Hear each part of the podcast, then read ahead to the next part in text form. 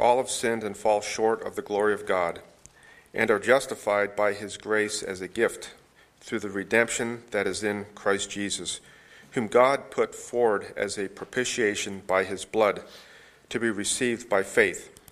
This was to show God's righteousness, because in his divine forbearance he had passed over former sins.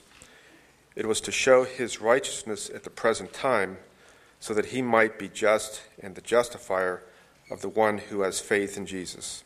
This is the word of the Lord. Please be seated. Oh God, we ask that you would shine on the page. Jesus, we ask that you would show up by the power of your Spirit, and in showing up, produce change on the spot. Would you would you replace fear with yourself? And we ask this in Jesus' name. Amen. So, what can be done about fear? Why is fear humanity in a word? Why is fear in the core of your being? Why? Well, the answer is found in the most unlikely of places, isn't it? In this passage, the answer is actually there. Look at verse 25. It's found in a word, a word that most of us, including myself, needed help well, figuring it out and pronouncing it, propitiation. See it? Whom God put forward as a propitiation by his blood. The answer, the solution to fear is in there. This word, propitiation, is loaded with the sum of all fears. It's the Lord of the fears. The fear that rules them all is tucked inside that word propitiation. That word propitiation is like the headwaters, it's like the spring, it's like the fountain from which all other fears flow from. So, in other words, all other fears spin off of propitiation. All other fears in our life, all the phobias, I mean, the most ridiculous ones, you know, like fear of reading and whatever, I've seen the list. It grows every year because we're all paranoid. All fears attached to this deep inherent fear in the center of propitiation. And new fears are always spawning and expressing themselves, but they're coming from the ultimate fear embedded in propitiation. What is it?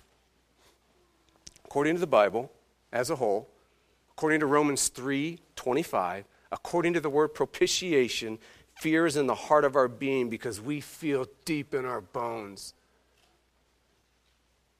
We deserve doom. Now, some of you are saying, I do not. Okay. But the rest of us, deep in your bones, we feel, we know we deserve doom. It might consciously play out in our life and we're fully aware of it, but most of us, we go through life, it's a subconscious reality that just has fissures and fractures and breaks that work its way into our relationships and work its way into our identity and, and eventually shatter us. Therapists try to tell us we don't deserve doom, but deep down we don't believe them. Our parents are the first ones that come along and say, listen, you don't deserve doom. Family tries to come along and tell us. Friends try to come along and tell us. We come along as communities and as cultures and as in our art in our literature, we're all trying to generate this reality. Listen, we don't deserve doom. But none of us believe that because we know we do. We know we deserve doom. The message we deserve doom is incredibly unpopular. I do not know why I'm doing this on Easter. But here we are, right? I think I have this, I don't know what I have. I have some kind of problem. Hopefully, the Bible will help me. But it's controversial, right? It's not only unpopular, it's controversial. It's also resisted. A message that says we deserve doom. I mean, we flock to that kind of message. One reason that I think it's unpopular is this I think it's unpopular because we've pitted, we've pitted a God of judgment and a God of love against each other as if they both can't exist at the same time. Becky Pippert, I think she thinks that way too. In her book, Hope Has Its Reasons, says, she says this Think how we feel when we see someone we love ravaged by unwise actions or relationships. Just think how you feel when someone you love is ravaged by evil, perhaps their own or someone else's. How do you feel? Are you indifferent? Or do you get angry? I get that emotion.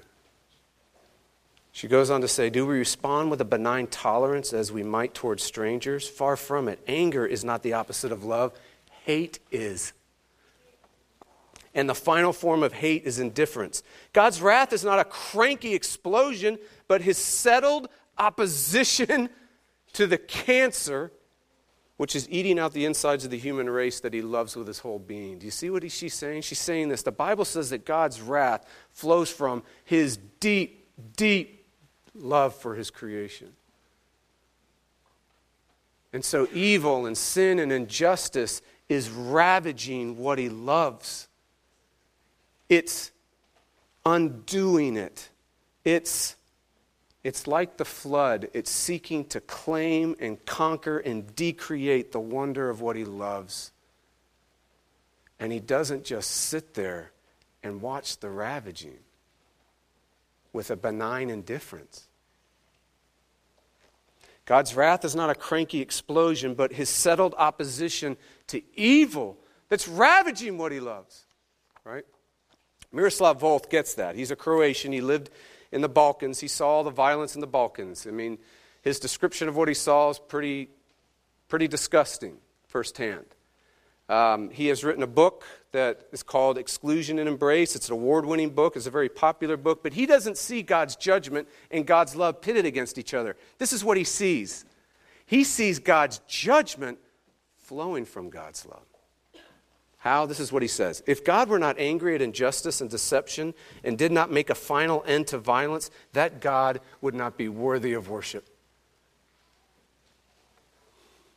He goes on to say this, and it's an indictment of all of us because we are who he's describing because he doesn't live in that world, but now he teaches in that world up at Yale. And he says, You know, y'all, he wouldn't say y'all, but we would. He said, you know how you get a God of judgment and a God of love pitted against each other instead of one flowing from the other? You know how you get that? You don't get it in a scorched land where people have been raped and murdered and violated. They realize it's God is both. You get it, quote, in the quiet of a suburban home. When bullets aren't whistling over your head and loved ones that you love aren't being ravaged, you don't talk like we do about separating God's judgment from God's love, as if God's love has nothing to do with how he would feel when what he loves gets ravaged. Right? Another reason we deserve doom is unpopular as a message, I think, is because here's the hard one. So if you want to leave, you can on this one. Lock the door back there, bro. We think doom is undeserved. Don't we? I mean, how many times do I get in a, in a, a conflict or, relation, or an interaction with my wife do I actually think I was at fault? I mean, I think I'm getting better, but really? Is my first stance to say, honey, you are right. I'm so selfish. Bingo! You got me. I'm, yeah, I'm so defensive and I'm so selfish and I'm so self absorbed. Uh, you're right. You're right. No, that's the last thing that comes out after, you know, hours of tears and gnashing of teeth. It finally comes out. We think doom is undeserved. C.S. Lewis does it this way. He has a fantasy novel called The Great Divorce. He describes this busload of people from hell. Now, bear with the metaphor. He describes this busload of people from hell that, that go on a field trip to heaven. And they get to the borders of heaven. They haven't gone in, but they get to the borders, and emissaries meet, right? And, and the heaven emissaries are pleading and urging and begging those that are on the busload from hell to get off the bus and to leave their sin that traps them in the hell they live in behind. and no one gets off the bus. Because no one wants to. Quote, Hell begins with a grumbling mood, Lewis says, always complaining, always blaming others, but you are still distinct from it. You may even criticize it in yourself and wish you could stop it, but there may come a day when you can no longer stop it. Then there will be no you left to criticize the mood or even to enjoy it, but just the grumble itself going on forever and ever like a machine. It's not a question of God sending us to hell, Lewis says. In each of us, there is something growing which will be hell unless it's nipped in the bud. Hell is the greatest monument to human freedom, end quote. There's a very popular preacher up in New York. His name's Tim Keller. His hero is C.S. Lewis. The New York Times called Tim Keller the C.S. Lewis of this generation. That's not a small moniker. That's breathtaking. That in our generation, someone's being likened to a giant like that. Well, he, taking this passage, comments on his hero's words, saying this The people in hell are miserable, but Lewis shows us why. We see raging like unchecked flames their pride, their paranoia, their self pity, their certainty that everyone else is wrong, that everyone else is an idiot. All their humanity is gone, and thus so is their sanity. They are utterly, finally locked in a prison of their own self centeredness. And their pride progressively expands into a bigger and bigger mushroom cloud. They continue to go to pieces forever, blaming everyone but themselves. Hell is that writ large. Lewis says hell is the greatest monument to human freedom. In other words, the book of Romans so far would tell us if it wants to describe hell, we naturally think of some future day, right? And rightly so, because that's true in the Bible. But you know what, Romans? If you were not, if you knew nothing about Christianity and you were to open the book of Romans and you were to learn about Christianity for the first time, just from the first three chapters of Romans, you know what you know about hell? Here's what you would know. Oh my, it's God giving me what I most want forever and ever and ever unchecked.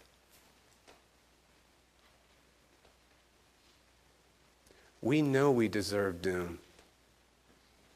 And we know when people come alongside us and try to tell us that we don't, it's not going to work. Because we know ultimately, according to the Bible, we deserve it because we want it. We want our doom. So, what can be done by fear? Well, first thing we've got to know is that telling us we don't deserve it is not going to help. It seems compassionate, but it's really not. I'm telling you it's not compassionate. The scriptures are telling you it's not compassionate. It's actually the opposite.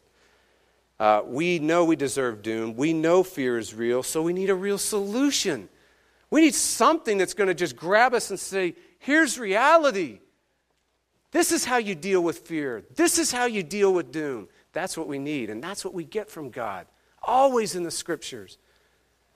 If you're here for the first time in church for a long time, here's what I want you to hear. If you don't hear anything else, I know you want reality.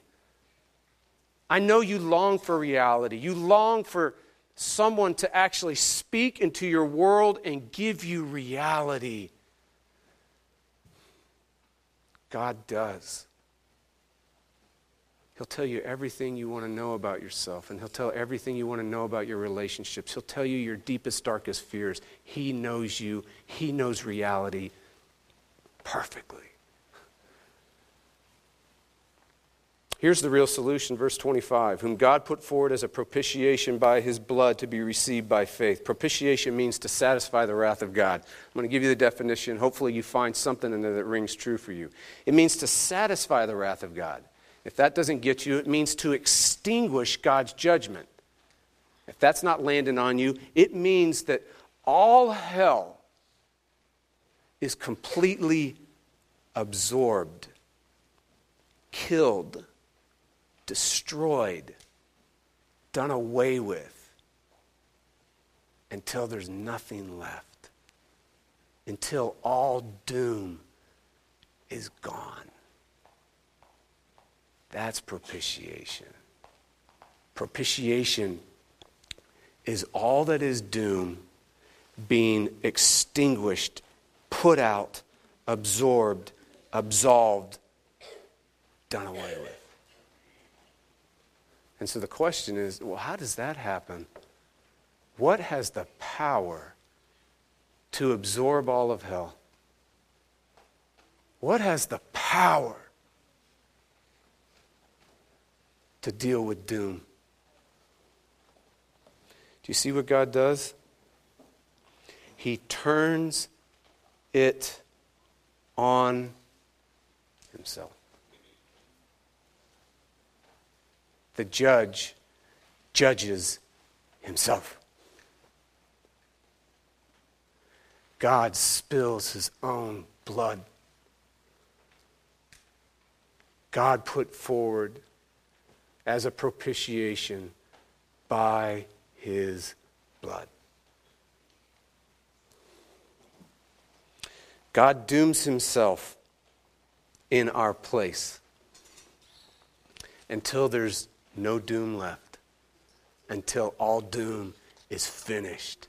That's how you deal with doom. You have God take it on himself. Now, don't miss this. God doesn't doom himself reluctantly. Do you see that in verse 25? Perhaps, it might not get there with your translation, where it says God put forward Jesus. What's fascinating is the word put forward is, has, a, has two meanings, and so commentaries are divided over which one it is. I don't th- personally, I don't think we need to do that because both of them mean the same thing, just giving you an angle at a different angle. It means this a purposed planning, whom God put forward. It's like a purposed planning. In other words, God in his heart and all eternity, he purposed in his own desires and his own will and his own passion to do something. That's one part of the meaning, to put forward. The other part is this the mercy seat, you know your Old Testament history. Where was the mercy seat? The Holy of Holies. So you had these concentric. Now, you could go into the Holy of Holies how many times a year? Once. Good. Could you go in there? No, never. Who could go in there? A priest. Okay, and they tie a rope around him just in case he doesn't make it, so they can drag him back out. It's concealed, the mercy seat. It's hidden, it's in a secret place. You know what this word means? It's put out in public for all to see. No more concealedness, no more hiddenness. The mercy of God has gone public because God is passionate about mercy. So God the Father passionately puts forward God the Son as the doomed one in our place, as a propitiation in our place. Now, don't miss this. Jesus doesn't doom himself unwillingly. Here's what Jesus does Jesus sees the doom, and in the Garden of Gethsemane, that's where it's starting to hit him. He sees the doom and he turns into it willingly. He sees the storm of all storms, the perfect storm, the doom of all dooms. Think of the most heinous things you can think of, it's in that storm. Think of the most debilitating alienation, rejection, cosmic condemnation, a complete disintegration of yourself, a complete tearing of the fabric of the universe. Well, everything was made to be in relationship to God and relationship to creation, and decreation is unleashed, and he walks into the storm willingly. Jesus is abandoned by God, but he does not abandon his love for you when he walks into it and he never abandons his love for you while he experiences all hell unleashed on him. Jesus is forsaken by God, but he never forsakes his love for you. Jesus is doomed by God, but his heart breaks in love for you while it's happening. Look at verse 25 again. I mean, that's all we're doing. It's just all on 25. To be received by faith how do you deal with doom? How do you deal with fear? Do you know what that little phrase to be received by faith tells us? You have an option. You can try to deal with it on your own. You can try to deal with doom on your own, or you can trust in the doomed one to take your place. And that's how you deal with it. You can try to deal with fear on your own. The heart of all fears, which is this I deserve doom, and all the ones that attach to it, that are attracted to it like a magnet and just build up over our life and over our life and over our life fear of man, fear of disapproval. I mean, it goes on fear of lack of comfort, whatever the fears are. You can try to deal with it on your own. Or it could be received by faith. In other words, you can put your trust in Jesus being doomed in your place to deal with the root of all your fears doom itself. So, this is what it would look like. To trust in Jesus and his blood for the first time means you become a Christian. So, for the first time, if you're like, how do you become a Christian? Well, when you become a Christian, is you, st- you start saying, okay, all right, this can be received by faith. I can deal with this on my own. I can try. I can try to put distance between doom and me through a, a successful career. I can try to put distance between me and doom in a romantic relationship. I can try to put distance between me and doom in however way. Or, or I can trust in the one whom God put forward as doom in my place and have it really definitively, finally dealt with. When that happens, you become a Christian. Now, if, let's say you're a Christian and you're, you know, you're wanting to figure out this Christian life thing. Well, now here's what you do you trust in Jesus and His blood when feelings of guilt come into your life when feelings of shame come into your life, when feelings of disapproval come into your life, when feelings of accusation and judgment from others or yourself, or you think they're coming from God, come into your life. Your feelings are a great gift. They're a tremendous gift from the Lord because they, they help us see when things are out of whack. When you have mega feelings, you don't have to feel. You know, even if you're a guy, you got feelings. When they happen, when you're angry, it's telling you something's going on under there. Feelings don't just come from nowhere. They don't just snap up because of a chemical. They actually have a root that's rooted somewhere in our soul. And the root in our soul shows itself in its emotions and our emotions and our thoughts. And so when you start having guilt and accusation and judgment and condemnation, here's what you can do. With those feelings come, you trust in Jesus and his blood that he was doomed in your place for you, and you begin to experience his love for you. Even in your fears and even in your anxieties, even if you're still fearing, it doesn't necessarily mean the fear is going to go away, but we do know this. The Apostle John, who's like the doctorate of fear, you know what he says? Fear can't be willpowered out of your life. It can't be pushed emotionally out of your life. The only thing that can get rid of fear is something else has to replace it. He actually says this perfect love replaces, drives out fear.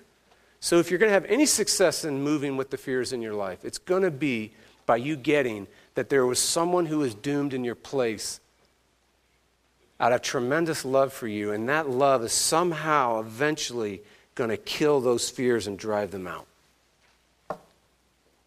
All right, well, what about? So, so what do you do? Well, receive Jesus doomed in your place by faith. To become a Christian and to grow as a Christian. Receive it. It's to be received, it's present tense.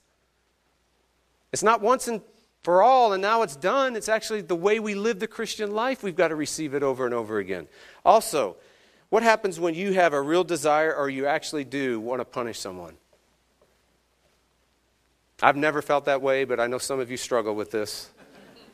You know, you, you just you get angry at someone and you judge them and you accuse them and you want to go at them verbally at least, physically possibly. What do you do when you want to? What do you do when you have? You know what you do? You start trusting to be received by faith. You start trusting in Jesus and his blood as the doomed one in your place, and you will extinguish the wrath that you feel in your heart. And you will learn forgiveness. And you will learn to love those folks that you're having a hard time with more than you need them to fill some something in you. Receive Jesus doomed in your place by faith. All right, we got to wrap up. Uh, you guys know what a blow up is? How many firemen in here? There was one in the first service. Oh, none in here, and I am the expert now. Yeah! All right, a blow up is the worst nightmare of every forest firefighter. Only a hand. Wait. Brother, you didn't raise your hand. He's the chief. Doggone. He works in the fire department of Waco. Okay, brother, I will try my best with this one. Only a handful have survived the tell the tale, right? A blowup starts as a ground fire. Usually, lightning strikes a particular area and it catches on fire. And then it, it goes from a, a ground fire to what's called a crown fire. It's when the things launch up into the trees, and now the trees and the branches and the canopy crowns. The fire jumps there.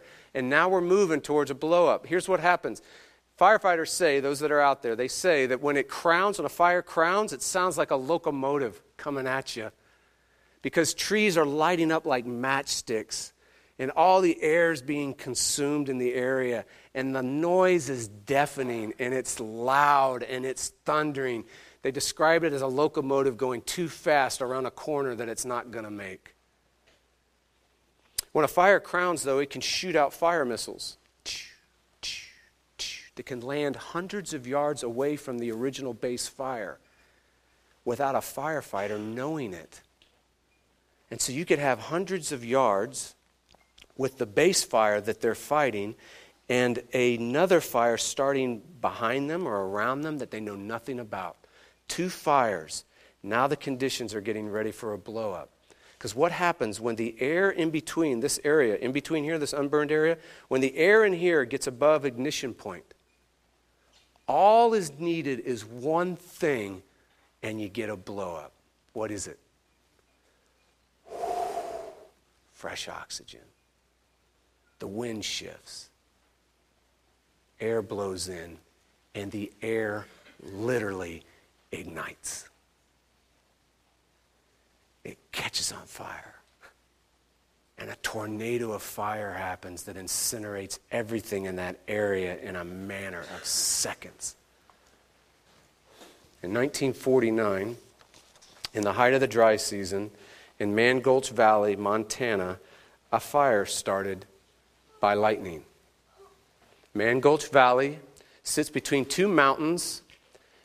Right here are two mountains, and the valley sits right here. At the base of the valley, down here, is a bunch of flat lands and grass, heavy grass and trees. And then there's the Missouri River. And then you got two and a half miles of an incline up to a rugged ridge at the top. So these guys, the smoke jumpers, the special forces of fire, forest firefighters, they were established right after World War II to do this. They parachute in and they start walking down to the base fire that started at the base down here. And while they're walking down to it, it crowns, hits the trees. When they set up their positions to fight it, they didn't know it, but missiles started being shot behind their position. Dodge, the captain, realizes and sees the fire starting to the side of them and behind them with the base fire here, and he says to his men, It's time to get out of here. And they start hiking the two and a half miles out of the gulch. They are 400, mi- they are 400 yards from the fire. About 20 seconds later, they hear this and feel this massive explosion that shakes the whole valley they're in. And they turn around, and every face turns white as they watch the air catch on fire. And now, it's a foot race to the top. Pickaxes are dropped, saws are dropped, shovels are dropped, backpacks are dropped. Everything's shredded, and it is a race. In that fire world, temperatures reach 2,000 degrees. Can you imagine? It's sucking the air out of the whole valley. They can barely breathe. Their, their lungs are on fire. They're burning. Their legs are so fatigued they can't even move, but they've got to or they die. Dodge turns around and looks at the fire and makes a decision. He's like, We're not going to make it. He estimated they had about 30 seconds. And that's when he did the unthinkable. He starts another fire right in front of them. And it takes off. And he steps into the fire and he beckons, Come, follow me. And 13 men looked at him with sheer horror and fear and panic on their face, and they blew by him. And when he realized no one was coming, he laid down into the ashes of his own fire. Thirteen men never made it to the top. Only Dodge survived. Because he knew a fire can't burn twice.